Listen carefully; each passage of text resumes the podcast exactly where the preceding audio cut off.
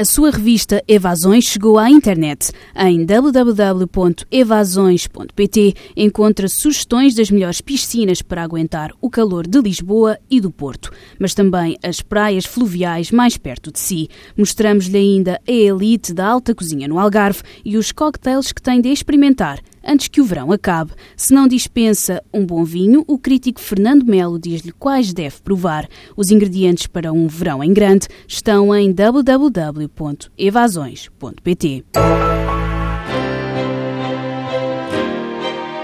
Portugal está entre as quatro melhores equipas do mundo. Esta madrugada apurou-se para as meias finais ao vencer o Azerbaijão. O próximo adversário é a Argentina. Vamos escutar o selecionador nacional Jorge Brás. Está a ser um Mundial recheado de surpresas. Depois do Brasil, a Espanha, humilhada, também foi para casa. Seja bem-vindo ao TSF Futsal.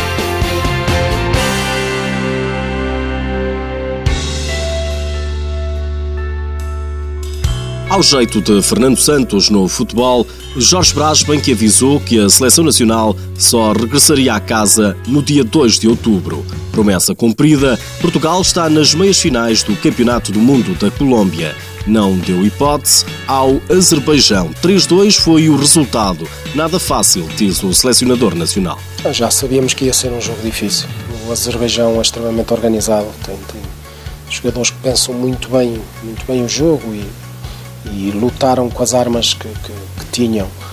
Como eu previa, foram extremamente inteligentes na abordagem ao jogo, a deixar jogar, a quebrar o ritmo, a colocar 5 para 4 desde muito cedo. Jorge Brás não podia estar mais satisfeito com o rendimento da equipa. O que é de salientar, e estou extremamente satisfeito, é com a capacidade que a equipa demonstrou em corrigir os erros uns dos outros. Quando nós temos uma equipa em que existe um erro e o colega ao lado o corrige, e isto é sucessivo, constante, isto até já é natural dentro do, dos comportamentos da equipa, para ganhar um jogo nem sempre chega.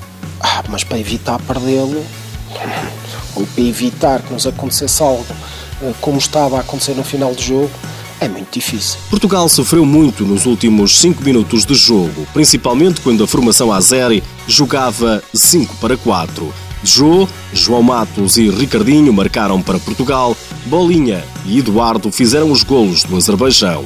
Uma vitória justa, diz Jorge Brás. E acho que merecemos, sem, sem dúvida nenhuma, estarmos nas, nas meias finais. Acho que demonstramos ao longo do percurso neste Mundial que estamos entre as quatro melhores do mundo neste momento. Acho, acho que isso é, é inequívoco e quem disser o contrário ou não vê bem futsal ou anda, ou anda muito desatento, assim como o apelidarem constantemente o Azerbaijão de uma equipa fraca. Agora o selecionador nacional quer mais. Venha daí, a Argentina, o próximo adversário de Portugal. Neste momento, eh, não é só a seleção nacional, é todo o futsal português, merece eh, que seja dito que está entre os quatro melhores do mundo, acho, acho que merece. Agora, não terminou aqui de maneira nenhuma. É muito positivo, passámos uma etapa, mas não terminou aqui de maneira nenhuma.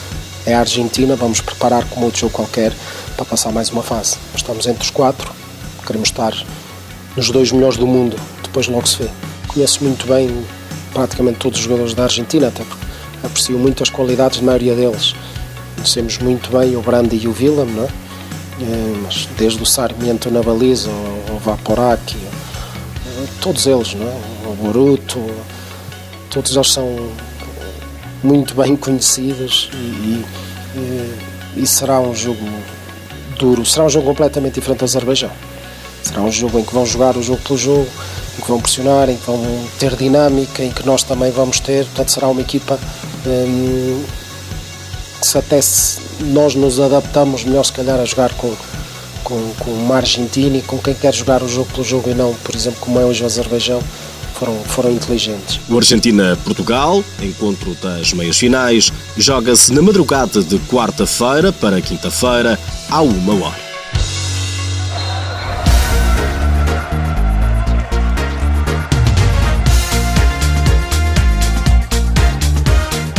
Continuam a cair os principais favoritos ao título no Campeonato do Mundo de Futsal.